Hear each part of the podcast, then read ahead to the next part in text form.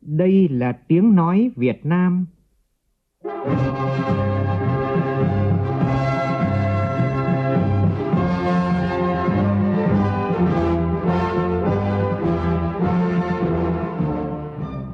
là tiếng nói Việt Nam, phát thanh từ Hà Nội, thủ đô nước Cộng hòa xã hội chủ nghĩa Việt Nam.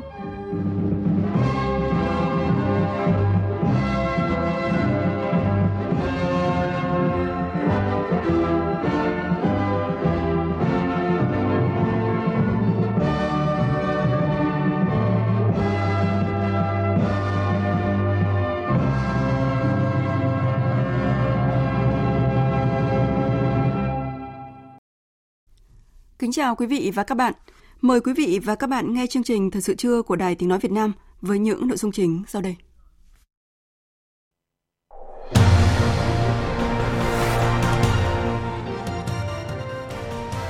Bộ Giáo dục và Đào tạo quyết định tổ chức thi tốt nghiệp trung học phổ thông năm nay thành hai đợt để phù hợp với tình hình dịch bệnh.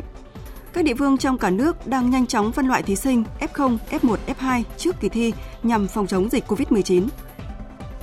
Hai bệnh nhân COVID-19 đã tử vong trong sáng nay. Đây đều là các bệnh nhân mắc COVID-19 có bệnh nền quá nặng. Thông tin tích cực là ba bệnh viện lớn ở Đà Nẵng đã được làm sạch và chuẩn bị mở cửa trở lại. Hoàn lưu sau bão số 2 tiếp tục gây mưa to trên diện rộng tại nhiều tỉnh, thành phố, khu vực Bắc Bộ và Bắc Trung Bộ, nguy cơ ảnh hưởng đến hàng triệu hecta cây trồng vụ mùa và vụ hè thu. Trong phần tin thế giới, Liên Hợp Quốc cảnh báo Triều Tiên phát triển thiết bị hạt nhân thu nhỏ Trước những sức ép lên TikTok, Trung Quốc yêu cầu chính phủ Mỹ dừng ngay việc chính trị hóa các vấn đề kinh tế.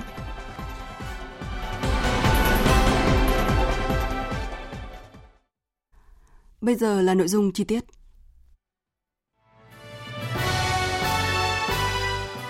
Tiến tới Đại hội Đảng toàn quốc lần thứ 13,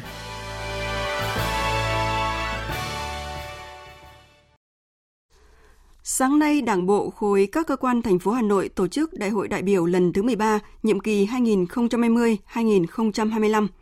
Tới dự và phát biểu chỉ đạo đại hội, Ủy viên Bộ Chính trị, Bí thư Thành ủy Hà Nội Vương Đình Huệ nhấn mạnh, Đảng bộ khối các cơ quan thành phố phải là đảng bộ tiêu biểu, gương mẫu, đi đầu. Phóng viên Nguyên Nhung đưa tin. Nhiệm kỳ qua, Đảng bộ khối các cơ quan thành phố Hà Nội đã tập trung lãnh đạo chỉ đạo và tổ chức thực hiện quyết liệt hoàn thành các chỉ tiêu nhiệm vụ nghị quyết đại hội Đảng bộ khối lần thứ 12 đề ra. Trong đó có 7 trên 8 chỉ tiêu hoàn thành và vượt mức. Nhiệm kỳ tới, một trong hai khâu đột phá được Đảng bộ khối các cơ quan thành phố Hà Nội xác định, đó là nâng cao ý thức trách nhiệm, kỷ luật kỷ cương, đạo đức công vụ, tinh thần đổi mới, sáng tạo, nâng cao chất lượng công tác của đội ngũ cán bộ, đảng viên, công chức, viên chức trong toàn Đảng bộ, đẩy mạnh cải cách hành chính, tăng cường ứng dụng công nghệ thông tin trong các hoạt động của cơ quan đơn vị. Phát biểu chỉ đạo tại đại hội, Bí thư Thành ủy Hà Nội Vương Đình Huệ nêu rõ, để xây dựng phát triển thủ đô thời gian tới, đòi hỏi sự nỗ lực cao của Đảng bộ và hệ thống chính trị cùng nhân dân thành phố Hà Nội. Trong đó, Đảng bộ khối các cơ quan thành phố phải là Đảng bộ tiêu biểu, gương mẫu đi đầu. Mỗi tổ chức đảng, cán bộ đảng viên của Đảng bộ khối, các cơ quan thành phố phải thực sự gương mẫu. Tổ chức đảng phải trong sạch, vững mạnh cả về tư tưởng, chính trị, tổ chức và đạo đức cán bộ, đảng viên, công chức phải phát huy tính tiền phong gương mẫu, vững vàng về bản lĩnh chính trị, mẫu mực về đạo đức, lối sống, tinh thông về chuyên môn nghiệp vụ, có phong cách lề lối làm việc khoa học, hiệu quả thực sự là tấm gương tiêu biểu về trí tuệ, văn hóa, cốt cách của người hà nội, thanh lịch, văn minh, tạo sự loan tỏa sâu rộng trong cán bộ, đảng viên toàn thành phố hà nội cũng sáng nay tại Hà Nội diễn ra Đại hội Đảng bộ Kiểm toán Nhà nước lần thứ 7. Dự đại hội có Ủy viên Trung ương Đảng, Phó Chủ tịch Quốc hội Uông Chu Lưu. Phóng viên Bá Toàn đưa tin. Trong nhiệm kỳ qua, Đảng bộ Kiểm toán Nhà nước và cấp ủy các đảng bộ, chi bộ trực thuộc đã tập trung lãnh đạo chỉ đạo toàn ngành hoàn thành xuất sắc toàn diện nghị quyết Đại hội Đảng bộ lần thứ 6, nhiệm kỳ 2015-2020, Tổng hợp kết quả kiểm toán giai đoạn 2015-2019, Kiểm toán nhà nước đã kiến nghị xử lý tài chính hơn 320.000 tỷ đồng, tăng hơn 3 lần so với nhiệm kỳ trước. Nhiều kiến nghị có tác động lớn đối với đời sống kinh tế xã hội, tạo đột phá vào nhiều lĩnh vực mới. Ông Hồ Đức Phước, Ủy viên Trung ương Đảng, Bí thư Đảng ủy, Tổng Kiểm toán nhà nước cho biết. Nhìn lại 5 năm qua, Đảng bộ và toàn thể cán bộ công chức và người lao động kiểm toán nhà nước đã không ngừng phấn đấu vượt qua mọi khó khăn thử thách đã đạt được những kết quả quan trọng. Các mục tiêu, chỉ tiêu, nhiệm vụ chủ yếu đề ra đều đã hoàn thành. Các mặt hoạt động từng bước đi vào nề nếp và có hiệu quả thiết thực. Các cấp ủy đã tập trung lãnh đạo đơn vị nỗ lực phấn đấu, khắc phục khó khăn, vượt qua thách thức, thực hiện có hiệu quả nhiệm vụ được giao, chấp hành tốt đường lối chính sách pháp luật của Đảng, nhà nước. Nhiệm kỳ 2020-2025, mục tiêu tổng quát xuyên suốt của Đảng bộ Kiểm toán Nhà nước được xác định là xây dựng Đảng bộ Kiểm toán Nhà nước kỷ cương, liêm chính, chuyên nghiệp, đổi mới và hội nhập. Trong đó tập trung nâng cao chất lượng nguồn nhân lực, hoàn thiện thể chế về tổ chức và hoạt động của Kiểm toán Nhà nước, đẩy mạnh ứng dụng công nghệ cao, nhất là ứng dụng công nghệ thông tin trong hoạt động kiểm toán nhằm đáp ứng yêu cầu nhiệm vụ trong giai đoạn mới. Đại hội đại biểu lần thứ 13 nhiệm kỳ 2020-2025, Bộ Tư lệnh Quân chủng Hải quân cũng khai mạc sáng nay tại Bộ Tư lệnh Quân chủng Hải quân, thành phố Hải Phòng. Phát huy sức mạnh tổng hợp, xây dựng Đảng bộ trong sạch, vững mạnh, tiêu biểu, quân chủng cách mạng, chính quy, tinh nhuệ, hiện đại, thực sự là lực lượng nòng cốt xây dựng nền quốc phòng toàn dân, thế trận quốc phòng toàn dân trên biển, quản lý bảo vệ vững chắc chủ quyền biển đảo của Tổ quốc là chủ đề của đại hội. Với vai trò là lực lượng nòng cốt bảo vệ vững chắc chủ quyền biển đảo của Tổ quốc, những năm qua, Đảng ủy Bộ Tư lệnh Quân chủng Hải quân đã thường xuyên nắm chắc tình hình trên các vùng biển trọng điểm, kịp thời tham mưu đề xuất với Quân ủy Trung ương, Bộ Quốc phòng xử lý thắng lợi các tình huống, không để bị động bất ngờ, bảo vệ chủ quyền và các mục tiêu chiến lược, các hoạt động kinh tế biển, đồng thời giữ vững môi trường hòa bình, ổn định trên biển để phát triển đất nước để hoàn thành trọng trách được giao trong bối cảnh tình hình quốc tế, khu vực và Biển Đông có nhiều diễn biến phức tạp, khó lường. Trong nhiệm kỳ 2020-2025, Đảng bộ Quân chủng Hải quân tiếp tục triển khai đồng bộ các giải pháp xây dựng quân chủng cách mạng, chính quy, tinh nhuệ, hiện đại, trong đó tập trung giải quyết ba yếu tố cốt lõi, con người, tổ chức, biên chế và vũ khí trang bị kỹ thuật. Phóng viên Đài Tiếng Nói Việt Nam phỏng vấn Trung tướng Nguyễn Văn Bổng, Bí thư Đảng ủy, Chính ủy Quân chủng Hải quân về nội dung này. Mời quý vị và các bạn cùng nghe. Thưa Trung tướng Nguyễn Văn Bổng, Đại hội Đảng bộ Quân chủng Hải quân lần thứ 13 đã xác định xây dựng quân chủng Hải quân đến năm 2025 cơ bản hiện đại. À, đồng chí có thể cho biết một số giải pháp cơ bản để thực hiện mục tiêu này? Đảng bộ, uh, Bộ Tư lệnh Quân chủng đã xác định là xây dựng uh, quân chủng hiện đại uh, tập trung vào hai nội dung, đó là con người và vũ khí trang bị. Đây là cũng thực hiện cái lời dạy của Chủ tịch Hồ Chí Minh, người trước, súng sau. Ờ, về con người ấy, thì ờ, đây là yếu tố ờ, mang tính quyết định. Muốn có quân chủng hiện đại thì cần phải có con người của quân chủng hiện đại trước. Cán bộ chiến sĩ hải quân phải có bản lĩnh chính trị kiên định vững vàng phẩm chất đạo đức tốt yêu biển đảo. Bất luận trong điều kiện hoàn cảnh nào cũng phải tuyệt đối trung thành với đảng với tổ quốc với nhân dân sẵn sàng chiến đấu hy sinh bảo vệ chủ quyền thiêng liêng, biển đảo, tổ quốc, không do dự chần chừ, sẵn sàng nhận nhiệm vụ trong mọi tình huống. Phát huy mọi nguồn lực, nêu cao tinh thần tự chủ sáng tạo, nghiên cứu ờ, thiết kế, chế tạo, cải tiến cái vũ khí trang bị đặc trùng của quân chủng, đáp ứng cái yêu cầu ờ, chỉ đạo huấn luyện, làm chủ vững chắc cái vũ khí trang bị kỹ thuật được biên chế để đáp ứng yêu cầu nhiệm vụ trong tình hình mới thì à, xin à, đồng chí cho biết một số cái giải pháp cơ bản về xây dựng đảng bộ quân chủng.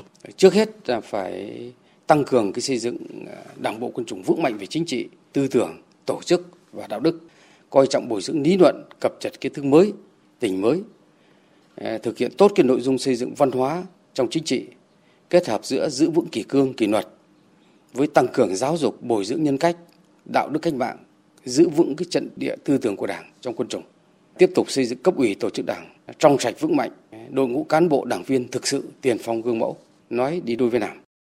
À, vâng, xin à, trân trọng cảm ơn Trung tướng Nguyễn Văn Bổng. Phóng viên Đài Tiếng Nói Việt Nam vừa phỏng vấn Trung tướng Nguyễn Văn Bổng, Bí thư Đảng ủy, Chính ủy Quân chủng Hải quân về các biện pháp xây dựng quân chủng cách mạng, chính quy, tinh nhuệ hiện đại trong nhiệm kỳ mới nhân Đại hội đại biểu lần thứ 13, nhiệm kỳ 2020-2025, Bộ Tư lệnh Quân chủng Hải quân. Thực hiện nghiêm chỉ thị của Thủ tướng Chính phủ về giãn cách xã hội, Đảng ủy Bộ Tư lệnh Quân khu 5 đã quyết định hoãn triệu tập Đại hội đại biểu Đảng bộ nhiệm kỳ 2020-2025. Tin của phóng viên Thanh Hà, thường trú tại miền Trung. Đến nay, các đảng bộ trực thuộc Đảng ủy Quân khu 5, Đảng bộ quân sự các tỉnh thành phố khu vực miền Trung Tây Nguyên đã hoàn thành việc tổ chức Đại hội Đảng bộ. Công tác chuẩn bị cho Đại hội đại biểu Đảng bộ của khu 5 đã hoàn thành từ tháng 7. Theo kế hoạch chung, dự kiến Đại hội đại biểu Đảng bộ quân khu 5 được tổ chức từ ngày mai mùng 5 đến ngày mùng 7 tháng này. Tuy nhiên do tình hình dịch COVID-19 diễn biến rất phức tạp nên Đảng ủy quân khu 5 tạm hoãn tổ chức đại hội chờ đến khi có chỉ đạo mới. Trung tướng Trịnh Đình Thạch, chính ủy quân khu 5 cho biết. Tổng cục Chính trị cũng đã có cái công văn số 1509 nó rõ là không triệu tập đại hội trong cái thời gian thực hiện giãn cách xã hội để phòng chống dịch. Sau khi kết thúc cái giãn cách xã hội thì căn cứ vào cái tình hình cụ thể thì đảng ủy quân khu sẽ báo cáo cụ thể về phương án cách thức tổ chức cũng như thời gian để quân ủy xem xét quyết định trong mấy ngày qua thì ngoài công tác ờ, phòng chống dịch quân khu thì vẫn triển khai tiếp tục làm công tác chuẩn bị chú đáo sẵn sàng bất cứ lúc nào khi mà tình hình nó ổn định và được sự đồng ý cho phép của quân ủy quân khu sẽ tổ chức đại hội Sáng nay, tỉnh ủy Quảng Ngãi tổ chức hội nghị về công tác cán bộ. Với tỷ lệ 45 trên tổng số 45 phiếu bầu đồng ý, bà Bùi Thị Quỳnh Vân, Phó Bí thư Thường trực tỉnh ủy, Chủ tịch Hội đồng Nhân dân tỉnh Quảng Ngãi được bầu chức danh Bí thư tỉnh ủy nhiệm kỳ 2015-2020. Bà Bùi Thị Quỳnh Vân sinh năm 1974, quê quán ở phường Trần Phú, thành phố Quảng Ngãi, có trình độ đại học chuyên ngành ngữ văn, cao cấp lý luận chính trị, chuyên viên cao cấp về quản lý nhà nước. Bà Bùi Thị Quỳnh Vân đã từng trải qua các vị trí Bí thư tỉnh đoàn Quảng Ngãi, Bí thư huyện ủy Tư Nghĩa, Bí thư huyện ủy Lý Sơn, trưởng ban dân vận tỉnh ủy và Phó Bí thư thường trực tỉnh ủy, Chủ tịch Hội đồng dân, Chủ tịch Hội đồng nhân dân tỉnh Quảng Ngãi.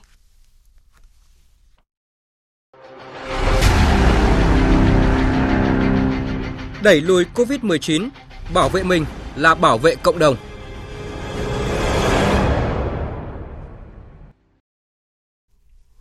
Sáng nay, Thứ trưởng Bộ Y tế Nguyễn Trường Sơn, trưởng bộ phận thường trực đặc biệt chống dịch COVID-19 của Bộ Y tế tại thành phố Đà Nẵng đã thông tin về hai trường hợp tử vong của bệnh nhân COVID-19. Cụ thể như sau. Bệnh nhân 426 là nữ 62 tuổi, trú tại Hòa Vang, Đà Nẵng, tiền sử suy thận mãn tính 10 năm. Bệnh nhân điều trị tại khoa nội thận Bệnh viện Đà Nẵng từ ngày 18 đến ngày 27 tháng 7 vừa qua. Bệnh nhân được chuyển sang điều trị tại Bệnh viện Trung ương Huế từ ngày 30 tháng 7 và tử vong vào lúc 2 giờ 30 phút sáng nay do suy thuận thận giai đoạn cuối, sốc nhiễm trùng, suy đa tạng và COVID-19. Bệnh nhân 496 là nam 65 tuổi, quê quán Hòa Vang, Đà Nẵng, tiền sử suy thận mãn tính giai đoạn cuối, chạy thận nhân tạo chu kỳ, nhiễm trùng máu. Bệnh nhân điều trị tại khoa nội thận Bệnh viện Đà Nẵng trong 5 tháng và ra viện vào ngày 24 tháng 7 vừa qua. Ngày 28 tháng 7, bệnh nhân có kết quả dương tính với virus SARS-CoV-2 và được chuyển đến khoa y học nhiệt đới Bệnh viện Đà Nẵng cùng ngày với tình trạng khó thở, đặt nội khí quản và thở máy. 7 giờ 45 phút sáng nay, bệnh nhân hôn mê và tử vong lúc 8 giờ 30 phút. Nguyên nhân tử vong được chẩn đoán là suy thận mãn giai đoạn cuối, nhiễm trùng máu, suy tim cấp và COVID-19. Thưa quý vị, đây là ca thứ 7 và thứ 8 ở Việt Nam tử vong do liên quan đến COVID-19. Thứ trưởng Bộ Y tế Nguyễn Trường Sơn trưởng bộ phận thường trực đặc biệt chống dịch COVID-19 của Bộ Y tế tại thành phố Đà Nẵng cũng cho biết, hiện nay còn một số bệnh nhân có nguy cơ tử vong cao trong thời gian sắp tới do bệnh lý nền quá nặng và tuổi cao. Trước đó vào sáng nay, Ban chỉ đạo quốc gia phòng chống dịch COVID-19 công bố thêm 10 ca mắc mới là các bệnh nhân từ số 643 đến 652. Trong số này có 7 ca tại Đà Nẵng, 3 ca tại Quảng Nam, đều liên quan đến Bệnh viện Đà Nẵng. Cũng trong sáng nay, Phó giáo sư tiến sĩ Nguyễn Trường Sơn, Thứ trưởng Bộ Y tế, đã kiểm tra Bệnh viện Quân y 17, Bộ Tư lệnh Quân khu 5. Bệnh viện này đang thu dung điều trị các bệnh nhân chạy thận nhân tạo, cấp cứu hỗ trợ Bệnh viện Đà Nẵng và các bệnh viện tuyến quận huyện. Phóng viên Thành Long tại miền Trung phản ánh. Thiếu tướng Nguyễn Đình Tiến, Phó Tư lệnh Quân khu 5 cho biết, hiện nay Bộ Quốc phòng đã đưa vào Bệnh viện Quân y 17 hệ thống xét nghiệm virus SARS-CoV-2 để tăng năng lực xét nghiệm COVID-19 cho thành phố Đà Nẵng. Riêng tại điểm xét nghiệm này, ngày đầu tiên thực hiện đã xét nghiệm được gần 1.000 mẫu bệnh phẩm, trong đó một nửa là các đối tượng F1, F2 thuộc các lực lượng của quân khu 5. Bộ Tư lệnh quân khu 5 đã hỗ trợ các tỉnh Đắk Lắk, Quảng Nam và thành phố Đà Nẵng tiến hành phun khử khuẩn trong khu vực phong tỏa. Hiện nay, 12 điểm cách ly do các đơn vị thuộc Bộ Tư lệnh quân khu 5 đảm nhận đang tiến hành cách ly hơn 3.000 người. Đó là người về từ nước ngoài và các đối tượng F1, F2. Thiếu tướng Nguyễn Đình Tiến, Phó Tư lệnh quân khu 5 cho biết. Hiện nay riêng 17 có 20 giường để sẵn sàng điều trị cho Covid và tiếp cấp độ tiếp theo thì sẽ nâng lên 40. Nhưng mà với điều trị Covid với 17 là hạn chế tối đa để giữ an toàn để điều trị bệnh nhân cấp cứu của bệnh bệnh nhân nặng của đa khoa và C nhưng chúng tôi vẫn sẵn sàng chuẩn bị. Hiện nay các bệnh xá của quân khu thì cũng đã nâng cấp từ không điều trị Covid lên 10 giường và sẵn sàng mở rộng lên gấp đôi. trực tiếp đi kiểm tra khu bệnh truyền nhiễm, khu vực điều trị bệnh nhân cấp cứu, khu vực bệnh nhân chạy thận nhân tạo. Thứ trưởng Bộ Y tế Nguyễn Trường Sơn cho biết, ngành y tế đang khẩn trương làm sạch ba bệnh viện đang phong tỏa ở Đà Nẵng.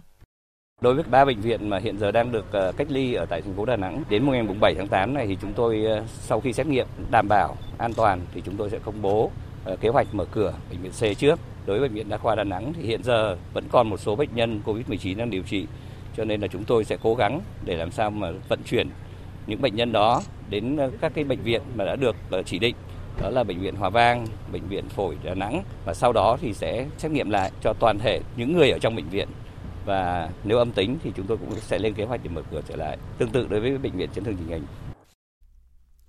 Trước diễn biến phức tạp của dịch COVID-19, Chủ tịch Ủy ban nhân dân tỉnh Quảng Nam vừa có công điện khẩn yêu cầu các địa phương khẩn trương thành lập các tổ giám sát và tuyên truyền phòng chống dịch COVID-19 tại cộng đồng ở mỗi khu dân cư, tăng tốc truy vết người tiếp xúc gần F1, tuyệt đối không để cách ly tại nhà, nơi lưu trú đối với trường hợp F1. Tin của phóng viên Đình Thiệu thường trú tại miền Trung. Mỗi tổ giám sát cộng đồng từ 2 đến 3 người. Hàng ngày, các thành viên trong tổ đi từng ngõ gõ từng nhà, ra từng đối tượng, nhắc nhở tuyên truyền vận động người dân thực hiện các biện pháp phòng chống dịch.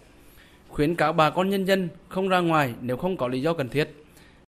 Chủ tịch Ủy ban nhân dân tỉnh Quảng Nam yêu cầu các địa phương chủ động thành lập thêm các khu cách ly tập trung, bắt buộc cách ly tập trung, tuyệt đối không cách ly tại nhà, nơi lưu trú đối với trường hợp F1. Các địa phương tăng tốc truy vết, tìm kiếm các trường hợp F1 tiếp xúc gần với ca dương tính COVID-19 để tổ chức khoanh vùng cách ly dập dịch.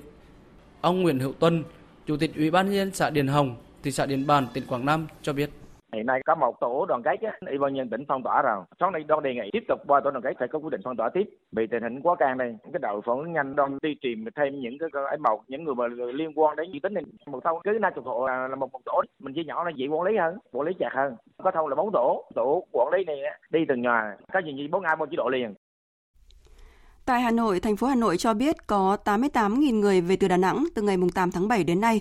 Trong số này, gần 71.000 trường hợp đã được test nhanh cũng như xét nghiệm lại bằng kỹ thuật sinh học phân tử nếu nghi nhiễm và tất cả đều cho kết quả âm tính. Liên quan đến hai ca bệnh ghi nhận ngoài cộng đồng là bệnh nhân 447 và bệnh nhân 459, đến nay đã xác minh có 130 trường hợp F1 được lấy mẫu xét nghiệm và đưa đi cách ly tập trung. Kết quả xét nghiệm 130 trường hợp này đều âm tính.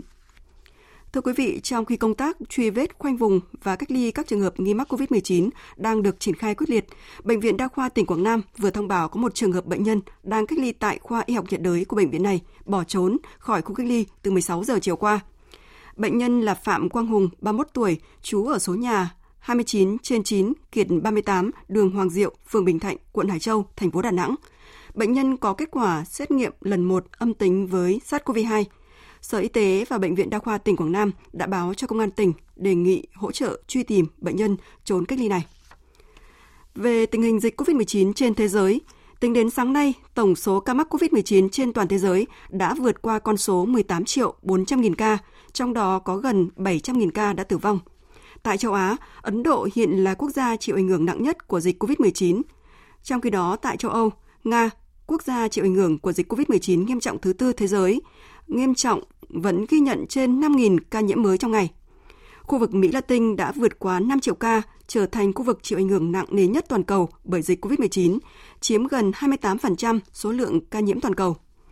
Sau khi bùng phát tại Trung Quốc đại lục hồi tháng 12 năm ngoái, đến nay dịch COVID-19 đã lây lan tại hơn 210 nước và vùng lãnh thổ trên thế giới. Còn tại Mỹ, giáo viên và nhân viên của 35 trường học ở Mỹ đã phản đối việc mở cửa trở lại trường học trong bối cảnh gia tăng các ca mắc COVID-19 ở nhiều nơi trên khắp cả nước. Phóng viên Phạm Huân, thường trú tại Mỹ, đưa tin. Giáo viên của các trường này yêu cầu không tổ chức các lớp học trực tiếp cho tới khi dữ liệu khoa học cho phép. Các phương thức bảo đảm an toàn cho học sinh và giáo viên được xây dựng và các trường có đủ nhân viên tư vấn và y tá Ngoài ra, các giáo viên cũng yêu cầu hỗ trợ đối với các phụ huynh đang gặp khó khăn về tài chính. Tổng thống Donald Trump đã coi việc mở cửa lại các trường học thường diễn ra vào cuối tháng 8 và đầu tháng 9 là một phần trong chiến dịch tái cử của mình. Ông Trump từng dọa sẽ cắt ngân sách liên bang cho các trường nếu không mở cửa trở lại vào mùa thu tới. Trong khi đó, tiến sĩ Anthony Fauci, giám đốc Viện Dị ứng và các bệnh truyền nhiễm quốc gia, đã cảnh báo về việc mở cửa lại trường học tại các điểm nóng COVID-19 Trước tình hình dịch bệnh diễn biến phức tạp, Bộ Y tế Romania vừa thông báo nước này sẽ nhận được hơn 25.000 liều Remdesivir trong 3 đợt để điều trị cho bệnh nhân COVID-19 đủ điều kiện. Ủy ban châu Âu hồi tháng 7 vừa qua đã ký hợp đồng cấp thuốc với công ty dược phẩm Gilead. Hải Đăng, phóng viên Đài tiếng nói Việt Nam, theo dõi khu vực Đông Âu, thông tin. Việc phân bổ thuốc điều trị diễn ra trong bối cảnh số ca nhiễm mới COVID-19 trung bình tại Romania đang ở mức cao kỷ lục với khoảng 1.000 trường hợp nhiễm mỗi ngày, đưa nước này vượt lên trở thành quốc gia Đông Âu có số ca nhiễm cao nhất với hơn 54.000 trường hợp.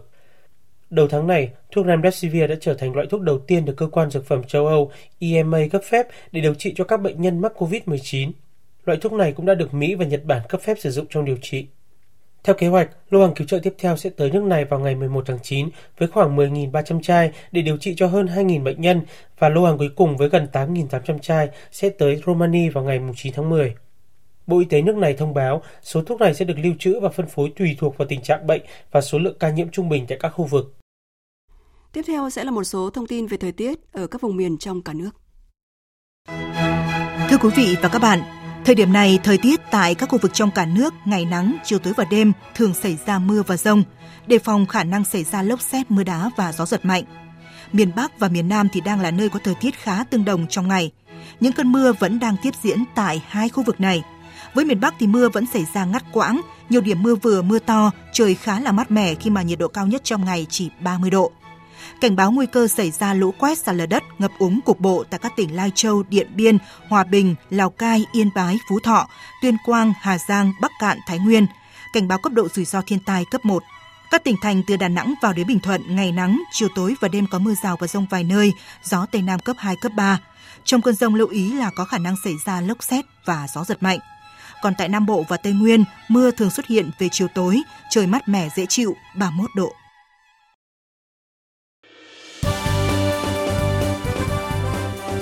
Thời sự tiếng nói Việt Nam. Thông tin nhanh.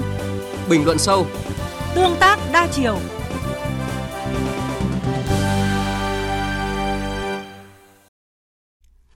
Sáng nay tại Trung tâm Phát thanh Quốc gia 58 Quán sứ Hà Nội, Đại hội Liên tri hội Nhà báo Đài Tiếng nói Việt Nam chính thức diễn ra.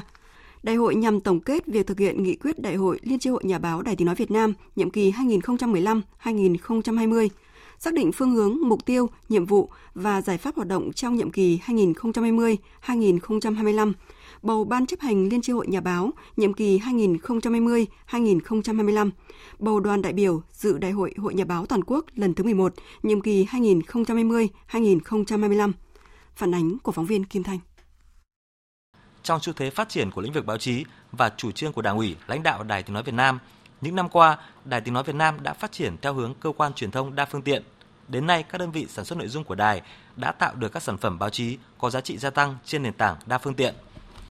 Nhiệm kỳ qua, Đài Tiếng nói Việt Nam nói chung và Liên tri hội giành được 125 giải thưởng báo chí tính đến hết tháng 6 năm nay. Trong đó có 30 giải báo chí quốc gia với 6 giải A, 11 giải B, 13 giải C. Nhiều tác phẩm được giải khuyến khích và lọt vào vòng trung khảo. 30 giải thông tin đối ngoại, 15 giải búa liềm vàng, 7 giải phòng chống tham nhũng. Bên cạnh những kết quả đạt được, Đài Tiếng nói Việt Nam cũng đang đối diện với nhiều khó khăn, thách thức, đòi hỏi ban chấp hành liên tri hội nhiệm kỳ tới phải nỗ lực hơn, nhất là trong bối cảnh Đài Tiếng nói Việt Nam là một trong 6 cơ quan báo chí được quy hoạch trở thành cơ quan truyền thông đa phương tiện. Phát biểu tại đại hội, ông Hồ Quang Lợi, Phó Chủ tịch Thường trực Hội Nhà báo Việt Nam đánh giá cao những kết quả mà Liên tri hội Nhà báo Đài Tiếng nói Việt Nam đã đạt được trong 5 năm qua. Nổi bật là các phóng viên nhà báo Đài Tiếng nói Việt Nam luôn nỗ lực đổi mới, làm nghề chuyên nghiệp, hiện đại, tạo niềm tin trong nhân dân, xây dựng tổ chức hội vững mạnh, bám sát nội dung tuyên truyền theo chủ trương đường lối của Đảng, thường xuyên kiện toàn bộ máy. Phương thức làm nghề có thể khác, nhưng đạo đức làm nghề, lý tưởng làm nghề của chúng ta không thể khác.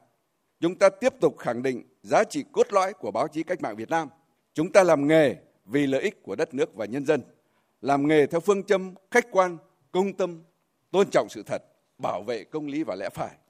Báo chí không thể thắng được mạng xã hội về tốc độ đưa tin, nhưng báo chí sẽ vượt trội mạng xã hội về sự chuẩn mực, tinh thần trách nhiệm, đạo đức làm nghề của những người làm báo cách mạng Việt Nam. Độ tin cậy và sức thuyết phục chính là con đường sống của báo chí trong thời đại truyền thông kỹ thuật số. Tổng giám đốc Đài Tiếng nói Việt Nam Nguyễn Thế Kỷ khẳng định tầm quan trọng của tổ chức Liên tri hội Nhà báo VOV là tổ chức chính trị xã hội nghề nghiệp của người làm báo. Đề nghị những người làm báo VOV cần nỗ lực phấn đấu hơn nữa để nâng cao chất lượng chuyên môn, vừa có bản lĩnh chính trị, vừa có đạo đức nghề nghiệp, đề cao lòng tự trọng của người làm báo, kịp thời biểu dương khen thưởng những tấm gương tốt, xử lý kịp thời những nhà báo vi phạm, xây dựng tổ chức liên tri hội vững mạnh. Tổng giám đốc Đài Tiếng nói Việt Nam Nguyễn Thế Kỷ đề nghị nhiệm kỳ 2020-2025 được tổ chức thì tôi đề nghị là tất cả những đồng chí hội viên hội nhà báo mà lại là đảng viên và đặc biệt ý lại là đại biểu đi dự đại hội ấy, thì tiếp tục là, là cái đại hội này đã thành công rồi thì tới đây tiếp tục làm cho đại hội đảng bộ đài lần thứ 26 thành công tốt đẹp. Rồi thì chúng ta tiến tới cái kỷ niệm 75 năm thành lập Đài Tiếng nói Việt Nam. Cũng đề nghị các đồng chí là với tư cách là phóng viên ý, thì các đồng chí cũng góp phần vào cái thành công của đại hội đảng các cấp để làm sao cho cái cơ quan ta, cho cái liên chi hội của chúng ta, cho cái đảng bộ của chúng ta mọi thứ đều rất là minh bạch, đàng hoàng, vững mạnh trong sạch. Đại hội đã bầu ra ban chấp hành Liên tri hội Nhà báo Đài Tiếng nói Việt Nam nhiệm kỳ 2020-2025 gồm 15 đồng chí. Theo đó, Phó Tổng giám đốc Đài Tiếng nói Việt Nam Phạm Mạnh Hùng được bầu làm Chủ tịch Liên tri hội Nhà báo Đài Tiếng nói Việt Nam. Liên quan đến việc tổ chức kỳ thi tốt nghiệp trung học phổ thông năm nay, vấn đề được dư luận xã hội rất quan tâm. Tại phiên họp chính phủ thường kỳ tháng 7 diễn ra hôm qua, Thủ tướng Nguyễn Xuân Phúc đã giao Bộ Giáo dục và Đào tạo thực hiện đúng theo quy định của luật giáo dục. Việc tổ chức kỳ thi do Bộ trưởng Bộ Giáo dục và Đào tạo quyết định. Và tại buổi họp báo thường kỳ chính phủ tháng 7 diễn ra vào chiều tối qua, lãnh đạo Bộ Giáo dục và Đào tạo cho biết, Bộ đã quyết định phương án thí sinh tại thành phố Đà Nẵng và 6 thành phố, huyện, thị xã của tỉnh Quảng Nam sẽ cùng các thí sinh F1, F2 của cả nước thi tốt nghiệp đợt 2 vào thời điểm thích hợp. Phóng viên Văn Hiếu thông tin. Thứ trưởng Bộ Giáo dục và Đào tạo Nguyễn Hữu Độ cho biết, kỳ thi sẽ chia làm hai đợt. Kỳ thi đợt 1 từ ngày mùng 8 đến mùng 10 tháng 8 sẽ dành cho những thí sinh không thuộc trường hợp phải cách ly. Các thí sinh thuộc nhóm F1, F2 sẽ tham gia thi vào đợt 2 cùng với các thí sinh ở thành phố Đà Nẵng và Quảng Nam vào thời điểm thích hợp do địa phương đánh giá, đề xuất khi tình hình dịch COVID-19 đã được kiểm soát. Thứ trưởng Nguyễn Hữu Độ khẳng định việc tổ chức thi thành hai đợt liên quan đến việc xét tuyển đại học, cao đẳng, Bộ Giáo dục và Đào tạo tiếp tục có công văn chỉ đạo các trường, cơ sở giáo dục tạo điều kiện thuận lợi, có phương thức tuyển sinh để chia chỉ tiêu phù hợp cho các thí sinh đợt 1, đợt 2 để đảm bảo quyền lợi cho các em khi xét tuyển. Liên quan đến vấn đề xét đặc cách công nhận tốt nghiệp trung học phổ thông, Bộ trưởng Chủ nhiệm Văn phòng Chính phủ Mai Tiến Dũng nêu rõ cần phải xem xét kỹ về pháp lý. Việc xét đặc cách ảnh hưởng đến quyền lợi của thí sinh. Đây là vấn đề rất lớn, nhất là liên quan đến công tác xét tuyển sinh đại học và cao đẳng, đặc biệt là trong 42 trường của công an, quân đội. Chúng ta thấy rằng một cái truyền thông, một cái thông tin để làm sao nhìn cái tổng quan một cái tổng thể rồi đảm bảo được cả vấn đề phòng chống dịch, đảm bảo cả vấn đề thực hiện cái luật giáo dục cũng như là cái lịch trình mà chúng ta đã định hình và công tác chuẩn bị của bộ và địa phương để quyết định vấn đề thi như vậy thì cho nó đảm bảo đúng theo cái lộ trình chúng ta đã định. Thì vừa đảm bảo thi tốt kết quả tốt đồng thời chúng ta phải phòng chống dịch không để lây nhiễm cho học sinh và thầy cô và để chuẩn bị cho kỳ thi này, theo tin của phóng viên Hương Lý, thường trú tại Tây Nguyên, Sở Giáo dục và Đào tạo Đắk Lắk, địa phương ghi nhận 3 ca dương tính với virus SARS-CoV-2 đang giả soát phân loại các thí sinh thuộc nhóm F1, F2 để bố trí đợt thi sau. Các thí sinh còn lại vẫn tham gia kỳ thi từ ngày 8 đến 10 tháng 8. Giám đốc Sở Giáo dục Đào tạo tỉnh Đắk Lắk yêu cầu thủ trưởng các đơn vị có học sinh, học viên dự thi và trường các điểm thi thông báo cho học sinh, học viên, sinh viên, phụ huynh học sinh, cán bộ, giáo viên và người lao động của đơn vị chủ trương về việc tổ chức kỳ thi tại địa phương. Sáng nay tại xã Bắc Sơn, thành phố Móng Cái, tỉnh Quảng Ninh, Tòa án Nhân dân tỉnh Quảng Ninh đưa ra xét xử vụ án điểm Vòng A Sủi cùng đồng phạm bị truy tố về tội tổ chức cho người khác nhập cảnh trái phép. Đây là vụ án đưa ra xét xử lưu động nhằm gian đe các đối tượng đưa người xuất nhập cảnh trái phép trong bối cảnh đại dịch COVID-19 diễn biến phức tạp. Tin của phóng viên Duy Thoái, thường trú tại khu vực Đông Bắc. Theo cáo trạng, trong các ngày mùng 9 mùng 10 tháng 6 năm nay, tại khu vực biên giới thôn Thán Phún, xã Bắc Sơn, thành phố Móng Cái, tỉnh Quảng Ninh, Vòng A Sủi 23 tuổi, Vòng A Hay 21 tuổi, Lỷ A Tằng 24 tuổi, Ninh Văn Xuân 18 tuổi và Phùn Quang Phóng 22 tuổi đã hai lần tổ chức cho 6 người Trung Quốc nhập cảnh trái phép vào Việt Nam. Phùn A Dũng đã một lần giúp sức cho các bị can nêu trên đưa 4 người Trung Quốc nhập cảnh trái phép vào Việt Nam. Căn cứ lời khai, chứng cứ tại phiên tòa, Tòa án Nhân dân tỉnh Quảng Ninh đã tuyên Vòng A Sủi 6 năm tù, Vòng A Hay 6 năm tù, Lỷ A Tằng 5 năm tù, Phùn Quang Phóng 4 năm tù, Ninh Văn Xuân và Phùn A Dũng 2 năm tù về tội tổ chức cho người khác nhập cảnh trái phép. Ông Vũ Văn Đoan, thẩm phán chủ tọa phiên tòa cho biết. Toàn nhân tỉnh Quảng Ninh quyết định đưa à, vụ án ra xét xử tại à, chính cái nơi mà à, hiện nay đang là điểm nóng của tỉnh Quảng Ninh về việc người nhập cảnh trái phép. Do đó nó sẽ có một ý nghĩa rất là quan trọng trong việc ngăn chặn đẩy lùi cái tệ nạn là nhập cảnh trái phép. Mức án là nghiêm khắc, thế nhưng mà chúng tôi vẫn mong muốn rằng là từ mức án này không chỉ là giúp cho các bị cáo nhìn thấy cái sự sai trái của mình, cái hình phạt của mình, nhưng mà cũng là cảnh tỉnh cho những người khác là không nên làm những cái việc như thế này vì đó là trái pháp luật, vì đó là đi ngược lại lợi ích của xã hội. Như tin đã đưa dạng sáng nay, một vụ tai nạn giao thông nghiêm trọng xảy ra trên đường Nguyễn Văn Linh, quận Long Biên, Hà Nội, khiến ba người tử vong tại chỗ, một người bị thương. Ngay sau khi sự việc xảy ra, Bộ Công an đã chỉ đạo Cục Cảnh sát Giao thông, Công an Hà Nội tiến hành cứu nạn, cứu hộ và điều tra theo quy định. Tin của phóng viên Việt Cường. Vào khoảng hơn 3 giờ sáng nay, tại đường Nguyễn Văn Linh, trước số nhà 497 khu vực Sài Đồng, Long Biên, Hà Nội, xe ô tô biển kiểm soát 15C 11466 kéo theo rơ móc 15R 04641 do Lê Thế Tuyển, sinh năm 1988, trú tại Tiền Phong, Vĩnh Bảo, Hải Phòng, điều khiển, đi trên đường Nguyễn Văn Linh, chiều từ Châu Quỳ hướng cầu chui.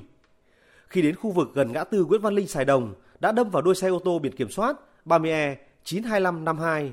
Sau đó, xe ô tô 30E 92552 bị đẩy lên và va tiếp vào đuôi rơ móc 15R 03773 do anh Tạ Quốc Túy, sinh năm 1993, trú tại Kim Bảng, tỉnh Hà Nam điều khiển đi phía trước cùng chiều. Cú đâm mạnh khiến ba người ngồi trong xe ô tô con chết tại chỗ. Một nạn nhân trên xe ô tô con bị thương nặng và được đưa đi cấp cứu. Ông Trần Văn Phong, người dân sống ở phố Sài Đồng, quận Long Biên cho biết.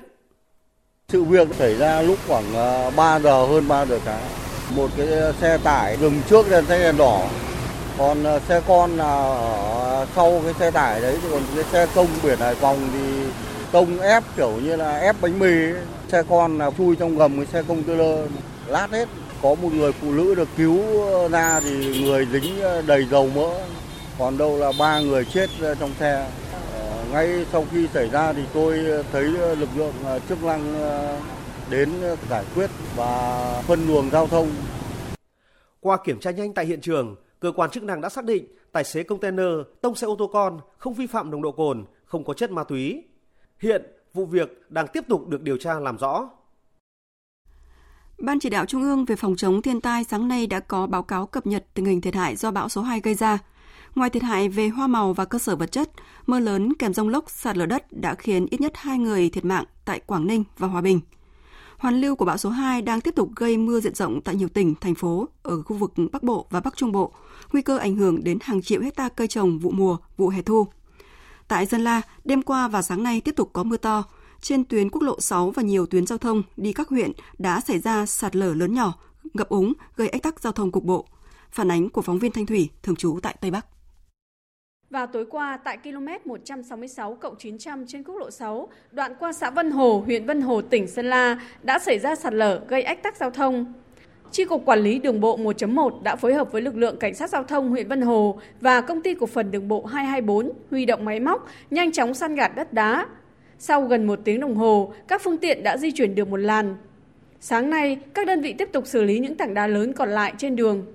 Vào 2 giờ sáng nay, cũng trên quốc lộ 6, mưa lớn đã gây sạt lở đất tại km 134 thuộc khu vực Đồng Bảng, tỉnh Hòa Bình, làm ách tắc giao thông gần 2 tiếng.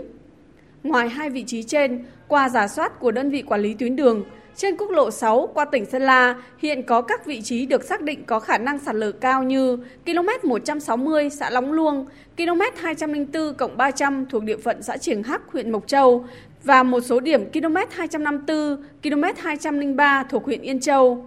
Theo đó, các đơn vị đã cắm biển cảnh báo cho người và phương tiện qua lại biết để chủ động phòng tránh. Ông Nguyễn Thành Trung, Phó Chi cục trưởng Chi cục Quản lý Đường bộ 1.1, Cục Quản lý Đường bộ 1, đơn vị quản lý tuyến đường cho biết, Vừa rồi trên địa bàn Mộc Châu cũng đã xảy ra một số trận động đất ừ, và kết hợp với mưa bão của bão số 2 nữa. Thì cũng cảnh báo là các phương tiện khi lưu thông trên tuyến đường quốc lộ 6, đặc biệt là các cái vị trí mà đèo dốc có ừ, ta luy dương nguy hiểm, có cái biện pháp đề phòng có thể là sẽ sạt lở bất cứ lúc nào. Thì đề nghị các phương tiện truyền thông là cũng ừ, thông tin cho các phương tiện lưu thông trên tuyến quốc lộ 6 biết để phòng tránh cái sự cố đáng tiếc. Thời sự VOV nhanh tin cậy, hấp dẫn. Mời quý vị và các bạn nghe tiếp chương trình Thật sự trưa của Đài Tiếng Nói Việt Nam. Ngoại trưởng Mỹ Mike Pompeo vừa có các cuộc điện đàm với người đồng cấp phía Singapore và Indonesia. Nội dung các cuộc điện đàm bao gồm việc Mỹ phản đối các yêu sách phi pháp của Trung Quốc ở Biển Đông. Tin chi tiết của phóng viên Phạm Huân, thường trú tại Mỹ.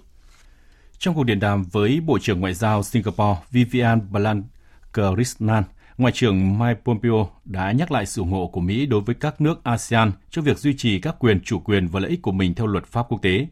Ngoại trưởng Mỹ Mike Pompeo nhấn mạnh sự phản đối của Mỹ đối với các nỗ lực của Trung Quốc sử dụng cưỡng ép để thúc đẩy các yêu sách phi pháp ở Biển Đông. Hai bên cũng thảo luận tầm quan trọng của quan hệ đối tác lâu dài giữa hai nước cũng như cách thức mở rộng hợp tác song phương, bao gồm trong ASEAN và các diễn đàn liên quan. Cùng ngày, Ngoại trưởng Mike Pompeo cũng có cuộc điện đàm với Bộ trưởng Ngoại giao Indonesia Retno Marsudi. Hai bên đã thảo luận mối quan hệ đối tác chiến lược mạnh mẽ Mỹ-Indonesia cũng như mục tiêu chung là tôn trọng luật pháp quốc tế ở Biển Đông. Hai bên cũng nhấn mạnh tầm quan trọng của việc tăng cường hợp tác về y tế công cộng và kinh tế nhằm tái xây dựng nền kinh tế của hai nước và đảm bảo sự an toàn của khu vực. Trên Twitter hôm qua, Ngoại trưởng Mike Pompeo cáo buộc Trung Quốc đang tiến hành các hoạt động gián điệp bên trong nước Mỹ và tìm cách tạo ảnh hưởng với lãnh đạo các doanh nghiệp và quan chức Mỹ. Ông Mike Pompeo nhấn mạnh Mỹ để ý tới vấn đề này một cách nghiêm túc và sẽ hành động để bảo vệ người dân Mỹ. Vụ việc liên quan đến ứng dụng TikTok tiếp tục khiến quan hệ Mỹ-Trung Quốc căng thẳng.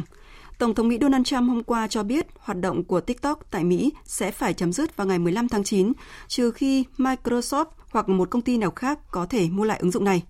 Tổng thống Donald Trump cũng đưa ra một điều kiện bất ngờ mới, đó là bất kỳ thỏa thuận bán chi nhánh nào tại Mỹ của TikTok cũng đều phải nộp một khoản tiền cho Bộ Tài chính Mỹ, do cơ quan này đã giúp thương vụ được hiện thực hóa. Trước sức ép có thể phải ngừng hoạt động tại Mỹ, Biden, công ty sở hữu ứng dụng TikTok của Trung Quốc đêm qua tuyên bố sẽ xem xét thiết lập trụ sở của TikTok bên ngoài lãnh thổ Mỹ. Tin của phóng viên Đài Tiếng nói Việt Nam thường trú tại Bắc Kinh, Trung Quốc. Trong tuyên bố mới nhất và hết sức ngắn gọn của mình, công ty ByteDance, chủ sở hữu của TikTok, nhấn mạnh luôn dốc sức để trở thành một công ty toàn cầu. Đồng thời cho biết, trước tình hình hiện nay, ByteDance xem xét thiết lập lại trụ sở của TikTok tại một thị trường chủ chốt khác bên ngoài nước Mỹ nhằm phục vụ tốt hơn cho người dùng toàn cầu. Trong khi đó, chính phủ Trung Quốc gọi các hành động cấm đoán nhằm vào các công ty nước này của Mỹ là chính trị hóa vấn đề kinh tế và lạm dụng khái niệm an ninh quốc gia để kỳ thị và loại bỏ các doanh nghiệp của Trung Quốc.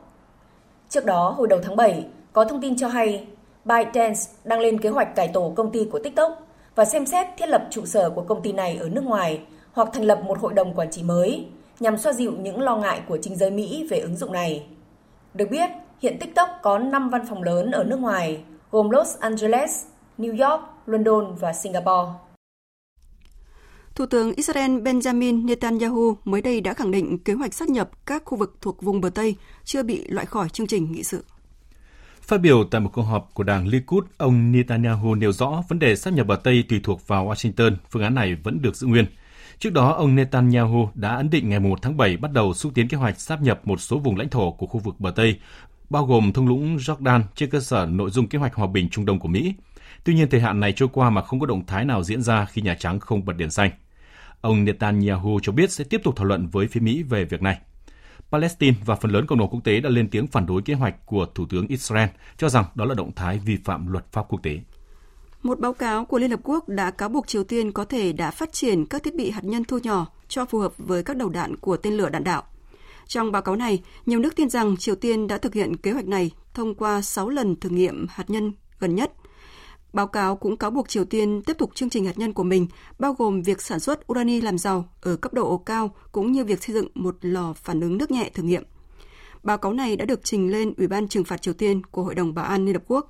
Hiện phái đoàn Triều Tiên tại Liên Hợp Quốc chưa có bình luận về thông tin này.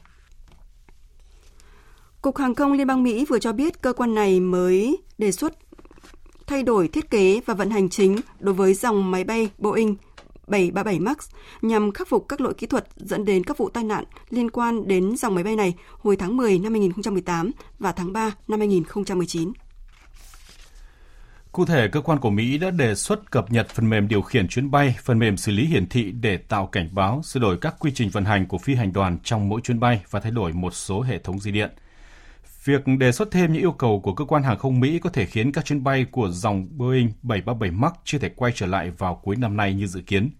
Hai vụ tai nạn liên tiếp liên quan đến dòng Boeing 737 MAX chỉ trong hơn 4 tháng đã khiến nhà sản xuất máy bay Mỹ thiệt hại hơn 19 tỷ đô la Mỹ khi sản lượng bị cắt giảm, chuỗi cung ứng bị gián đoạn và phải đối mặt với các cuộc điều tra hình sự. Hôm nay, điều luật cấm tất cả các siêu thị, trung tâm mua sắm và cửa hàng bán lẻ trên toàn quốc sử dụng túi ni lông bắt đầu có hiệu lực tại Chile. Điều luật được biết đến với tên gọi tạm biệt túi nhựa được ban hành từ tháng 8 năm 2018. Theo đó thì mọi hình thức sử dụng túi ni lông sẽ bị cấm tuyệt đối tại tất cả các cơ sở kinh doanh thương mại như siêu thị, trung tâm thương mại, nhà hàng hay là hiệu thuốc. Các doanh nghiệp lớn sẽ có thời hạn 6 tháng để chuẩn bị cho việc loại bỏ hoàn toàn túi ni lông. Trong khi đó thì các cơ sở kinh doanh nhỏ lẻ đã có 2 năm để thích ứng với điều luật mới. Nạn ô nhiễm rác thải nhựa sử dụng một lần, không thể phân hủy hoặc khó phân hủy đang trở thành vấn đề cấp thiết toàn cầu và được xem là thách thức môi trường lớn thứ hai thế giới sau biến đổi khí hậu. Theo một dự báo, thì tới năm 2025, cứ có 3 tấn cá sẽ có 1 tấn rác thải nhựa trên đại dương. Sáng nay, bão Hagupit, cơn bão nhiệt đới số 4 trong năm nay của Trung Quốc, đã đổ bộ vào đất liền nước này tại khu vực tỉnh Chiết Giang. Tin của phóng viên Đài tiếng nói Việt Nam, thường trú tại Bắc Kinh, Trung Quốc. Bão Hagupit đã đổ bộ vào đất liền Trung Quốc vào lúc 3 giờ 30 phút sáng nay mùng 4 tháng 8 theo giờ địa phương tại khu vực ven biển tỉnh Chiết Giang. Sức gió mạnh nhất vùng gần tâm bão mạnh cấp 13 vào khoảng 136 km/h. Do ảnh hưởng của bão Hagupit, khu vực đông nam tỉnh Chiết Giang, phía đông tỉnh Phúc Kiến xuất hiện mưa lớn với lượng mưa có thể lên tới 200 mm. Các thành phố như Ôn Châu, Thái Châu của tỉnh Chiết Giang, thành phố Phủ Điền của tỉnh Phúc Kiến và toàn bộ khu vực Đài Loan có mưa rất to. Sức gió ở các khu vực này mạnh cấp 8 đến cấp 10, giật cấp 11 đến cấp 13. Riêng khu vực phía đông nam tỉnh Chiết Giang gió mạnh cấp 14 đến cấp 16. Dự báo trong ngày hôm nay, bão Hagupit và các giải biên ngoài của bão sẽ tiếp tục gây ra mưa lớn ở các tỉnh duyên hải miền Đông Trung Quốc. Đêm nay và dạng sáng mai, bão sẽ suy yếu dần và trở thành áp thấp. Vừa rồi là phần tin thời sự trong nước và quốc tế. Chương trình Thời sự trưa tiếp tục với trang tin đầu tư tài chính và chuyên mục thể thao. Trang tin đầu tư tài chính. Thưa quý vị và các bạn, sáng nay công ty vàng bạc đá quý Sài Gòn niêm yết giá vàng SJC mua vào 56 triệu 750 nghìn đồng một lượng, bán ra 57 triệu 900 nghìn đồng một lượng, giữ nguyên ở cả chiều mua vào và bán ra so với chốt phiên giao dịch liền trước. Công ty vàng bạc đá quý Bảo Tín Minh Châu đang niêm yết giá vàng dòng Thăng Long ở mức mua vào 54 triệu 110 nghìn đồng một lượng và bán ra 55 triệu 110 nghìn đồng một lượng. Trong khi đó, giá vàng thế giới sáng nay theo giờ Việt Nam tiếp tục xuống tăng Tại thị trường Mỹ, giá vàng thế giới giao dịch ở mức 1.978,9 đô la Mỹ một ounce, tăng hơn 10 đô la Mỹ một ounce so với chốt phiên giao dịch hôm qua. Ngân hàng Nhà nước ngày hôm nay công bố tỷ giá trung tâm của đồng Việt Nam với đô la Mỹ ở mức 23.214 đồng đổi 1 đô la Mỹ, tăng 7 đồng so với hôm qua. Hiện tỷ giá tham khảo tại Sở giao dịch Ngân hàng Nhà nước đang ở mức 23.175 đồng chiều mua vào và 23.860 đồng chiều bán ra, giữ nguyên chiều mua vào nhưng tăng 7 đồng ở chiều bán ra so với phiên liền trước. Ngân hàng Bưu điện Liên Việt, Liên Việt Postbank hợp tác cùng tổ chức thẻ quốc tế GCB Nhật Bản vừa ra mắt thẻ tín dụng quốc tế Liên Việt Postbank GCB. Đây là dòng thẻ cao cấp với nhiều ưu đãi và đặc quyền đặc biệt giúp khách hàng nâng cao trải nghiệm cuộc sống đẳng cấp thượng lưu. Thẻ tín dụng quốc tế Liên Việt Postbank GCB ra mắt lần này được Liên Việt Postbank sử dụng những công nghệ cao cấp nhất trên thị trường thẻ hiện nay. Xin chuyển sang thông tin diễn biến trên thị trường chứng khoán. Thưa quý vị và các bạn, mở cửa phiên giao dịch sáng nay, VN Index tăng ngay từ đầu phiên. Trong nhóm VN30, ngoại trừ EIB giảm 0,6%, SBT đứng giá thì hầu hết các cổ phiếu lớn đều tăng điểm. Các cổ phiếu khác tăng giá đáng chú ý có MSN, MWG, VRE. Kết thúc phiên giao dịch sáng nay, VN Index tăng 6,7 điểm, đạt 821,35 điểm. HN Index tăng 1,17 điểm, đạt 111,59 điểm. Thưa quý vị và các bạn, năm 2020, ngành tài chính ngân hàng lại bị ảnh hưởng nặng nề của dịch COVID-19. Đứng trước tình hình khó khăn do sức mua giảm, nhiều hoạt động bị đình trệ, ngành tài chính, đặc biệt là các đơn vị cung cấp dịch vụ ngân hàng và dịch vụ kinh doanh chứng khoán đã có những cải tiến về công nghệ, cung cấp cho thị trường những sản phẩm mới và tăng trưởng ổn định. Phóng viên Đài Tiếng Nói Việt Nam thông tin nội dung này.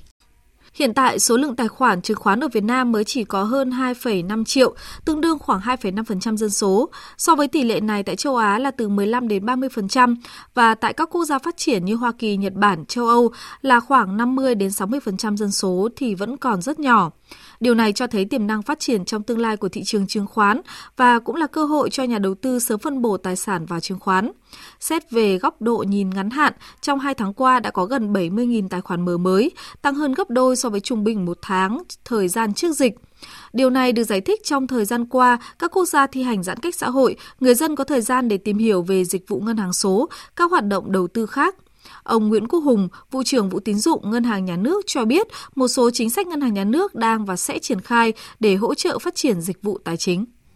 Tạo điều kiện cho doanh nghiệp, đặc biệt là doanh nghiệp nhỏ vừa tiếp cận vốn thì Ngân hàng nước đã đưa cái vận hành cổng thông tin kết nối khách hàng nhằm cải thiện minh bạch hóa thông tin tín dụng, đồng thời hỗ trợ khách hàng vay có thể dễ dàng tìm hiểu, lựa chọn gói tín dụng, đăng ký nhu cầu vốn vay tại các tổ chức tín dụng, tiết kiệm được chi phí đi lại, thời gian sử dụng dịch vụ ngân hàng, tiếp tục điều hành chính sách tiền tệ, lãi suất, tỷ giá chủ động linh hoạt, phù hợp với cân đối vĩ mô, hoàn thiện các khuôn khổ pháp lý để thúc đẩy thanh toán không dùng tiền mặt, phát triển các dịch vụ công nghệ tài chính mới. Về tốc độ phát triển của dịch vụ tài chính ngân hàng tại Việt Nam, hiện nay các ngân hàng đang cung cấp dịch vụ qua những kênh giao dịch truyền thống như kênh trực tiếp tại quầy giao dịch, máy ATM, Internet Banking, Mobile Banking. Tuy nhiên, do nhu cầu của khách hàng ngày càng cao và công nghệ ngày càng phát triển, cuộc sống của khách hàng không chỉ tập trung vào các dịch vụ tài chính ngân hàng mà còn đa dạng hóa các nhu cầu khác như là du lịch, y tế, giao thông, mua sắm. Tuy nhiên, những dịch vụ này không còn phù hợp với tốc độ phát triển của các hệ thống tài chính trên thế giới. Ngân hàng mở là xu thế đang được phát triển mạnh trên thế giới khi người dân dần từ bỏ thói quen tự tay làm những công việc liên quan đến cuộc sống mà thay vào đó là điều khiển công nghệ. Ngân hàng mở Open Banking sẽ mở rộng những kênh mới để phục vụ khách hàng thông qua việc kết hợp với các đối tác, các công ty fintech, các ngành nghề, các ứng dụng điện tử, mobile app khác nhau – Bà Phạm Châu Loan, Phó Giám đốc Trung tâm Ngân hàng Điện tử, Ngân hàng Vietcombank, nói về những khó khăn khi thực hiện chia sẻ dữ liệu giữa ngân hàng và fintech. Để triển khai ngân hàng mở thì sẽ có rất nhiều vấn đề cần phải quan tâm. Đó là các vấn đề liên quan đến pháp lý liên quan đến kỹ thuật liên quan đến tài chính liên quan đến nguồn lực và liên quan đến cả nhu cầu của bản thân thị trường Việt Nam đối với việc triển khai ngân hàng mở. Hiện nay chúng ta chưa có một hành lang pháp lý rõ ràng để cho các tổ chức có căn cứ thực hiện chia sẻ dữ liệu của mình với các bên thứ ba.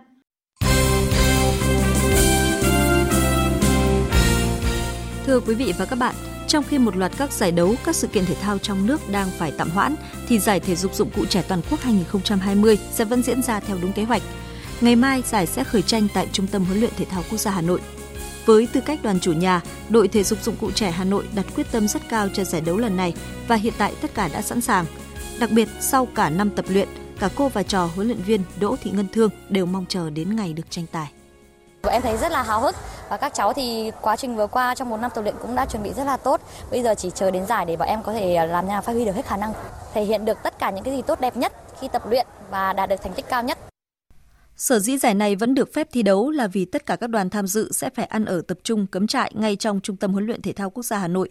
Điều này đảm bảo cho sự an toàn của tất cả các vận động viên. Huấn luyện viên Đỗ Thị Ngân Thương chia sẻ.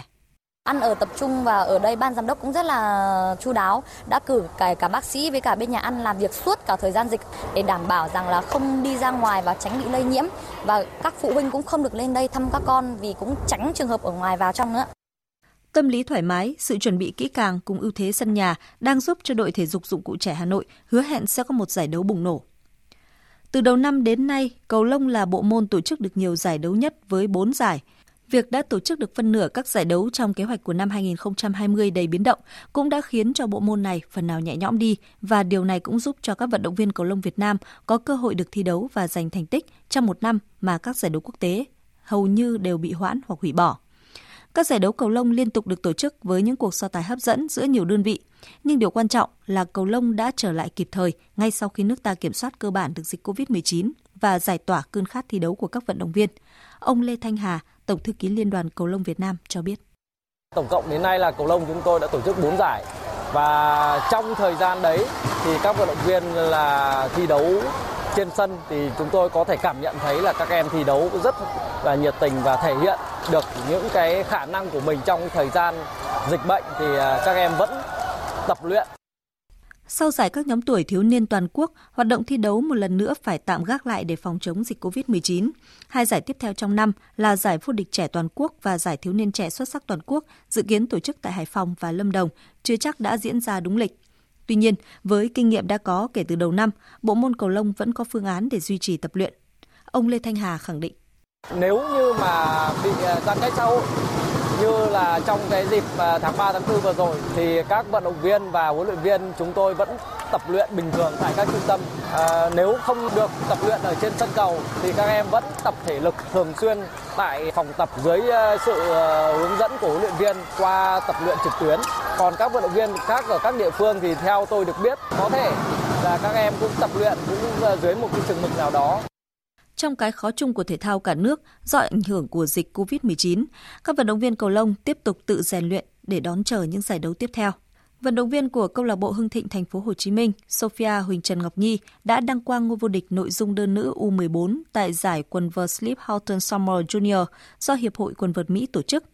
Ngọc Nhi đã gây ấn tượng mạnh ở giải đấu lần này khi không phải là tay vợt hạt giống, nhưng cô đã có 3 chiến thắng liên tiếp đều trước các đối thủ mạnh, trong đó có hạt giống số 1 Elise Torano. Đáng chú ý hơn, tay vợt Việt Nam đã vô địch mà không để thua bất kỳ một bàn nào trong tổng cộng 4 trận. 3 trận vòng ngoài đều thắng trắng 4-0, đến trận chung kết thắng trắng 6-0.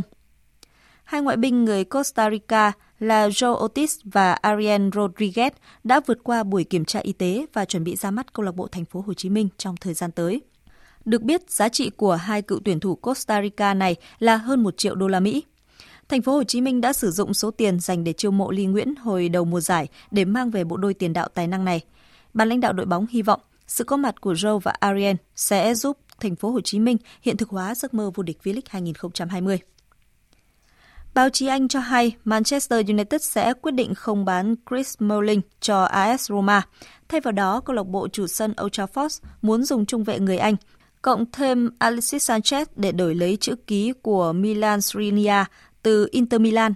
Đây được đánh giá là tính toán khôn ngoan của Manchester United bởi Smalling và Alexis Sanchez đang là người thừa của Quỷ Đỏ, nhưng vẫn khá hấp dẫn bởi Smalling chơi nổi bật ở AS Roma, còn Alexis Sanchez cũng thi đấu xuất sắc ở giai đoạn cuối Serie A mùa giải 2019-2020. Dự báo thời tiết Phía Tây Bắc Bộ có mưa vừa, mưa to, có nơi mưa rất to và rông gió nhẹ. Trong cơn rông có khả năng xảy ra lốc xét và gió giật mạnh, nhiệt độ từ 23 đến 30 độ. Phía Đông Bắc Bộ có mưa vừa mưa to, có nơi mưa rất to và rông, gió Đông Bắc đến Đông cấp 2, cấp 3, nhiệt độ từ 24 đến 30 độ. Các tỉnh từ Thanh Hóa đến Thừa Thiên Huế chiều nắng, chiều tối và đêm có mưa rào và rông vài nơi, gió Tây Nam cấp 2, cấp 3, nhiệt độ từ 25 đến 34 độ. Các tỉnh ven biển từ Đà Nẵng đến Bình Thuận chiều nắng, chiều tối và đêm có mưa rào và rông vài nơi, gió Tây Nam cấp 2, cấp 3, nhiệt độ từ 25 đến 35 độ. Tây Nguyên, chiều và đêm có mưa rào và rải rác có rông, cục bộ có mưa vừa mưa to, gió Tây Nam cấp 2, cấp 3, nhiệt độ từ 20 đến 31 độ. Nam Bộ có mưa rào và rông rải rác, cục bộ có mưa vừa mưa to, gió Tây Nam cấp 2, cấp 3, nhiệt độ từ 23 đến 32 độ. Khu vực Hà Nội có mưa rào và rông, cục bộ có mưa vừa mưa to, gió Đông Bắc đến Đông cấp 2, cấp 3, nhiệt độ từ 25 đến 31 độ.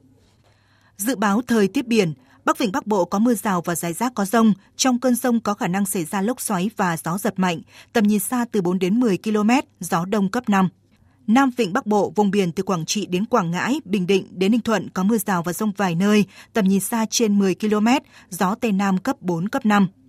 Vùng biển từ Bình Thuận đến Cà Mau có mưa rào và rông rải rác. Trong cơn rông có khả năng xảy ra lốc xoáy. Tầm nhìn xa trên 10 km, giảm xuống 4 đến 10 km trong mưa. Gió Tây Nam cấp 5 có lúc cấp 6, giật cấp 7, biển động. Vùng biển từ Cà Mau đến Kiên Giang, khu vực Bắc và giữa Biển Đông, khu vực Nam Biển Đông có mưa rào và rải rác có rông. Trong cơn rông có khả năng xảy ra lốc xoáy và gió giật mạnh. Tầm nhìn xa từ 4 đến 10 km, gió Tây Nam cấp 4, cấp 5. Khu vực quần đảo Hoàng Sa thuộc thành phố Đà Nẵng và khu vực quần đảo Trường Sa thuộc tỉnh Khánh Hòa có mưa rào và rông rải rác. Trong cơn rông có khả năng xảy ra lốc xoáy. Tầm nhìn xa trên 10 km, giảm xuống 4 đến 10 km trong mưa, gió Tây Nam cấp 4, cấp 5. Vịnh Thái Lan có mưa rào và rải rác có rông. Trong cơn rông có khả năng xảy ra lốc xoáy. Tầm nhìn xa từ 4 đến 10 km, gió Tây đến Tây Nam cấp 4, cấp 5. Những thông tin dự báo thời tiết vừa rồi đã kết thúc chương trình Thật sự trưa của Đài Tiếng Nói Việt Nam. Chương trình hôm nay do các biên tập viên Minh Châu, Hoàng Ân, Đức Hưng và Hằng Nga thực hiện với sự tham gia của kỹ thuật viên Thế Phi, chịu trách nhiệm nội dung Hoàng Trung Dũng. Cảm ơn quý vị và các bạn đã quan tâm lắng nghe. Quý vị và các bạn có thể nghe lại chương trình trên trang thông tin điện tử ở địa chỉ vv1.vn.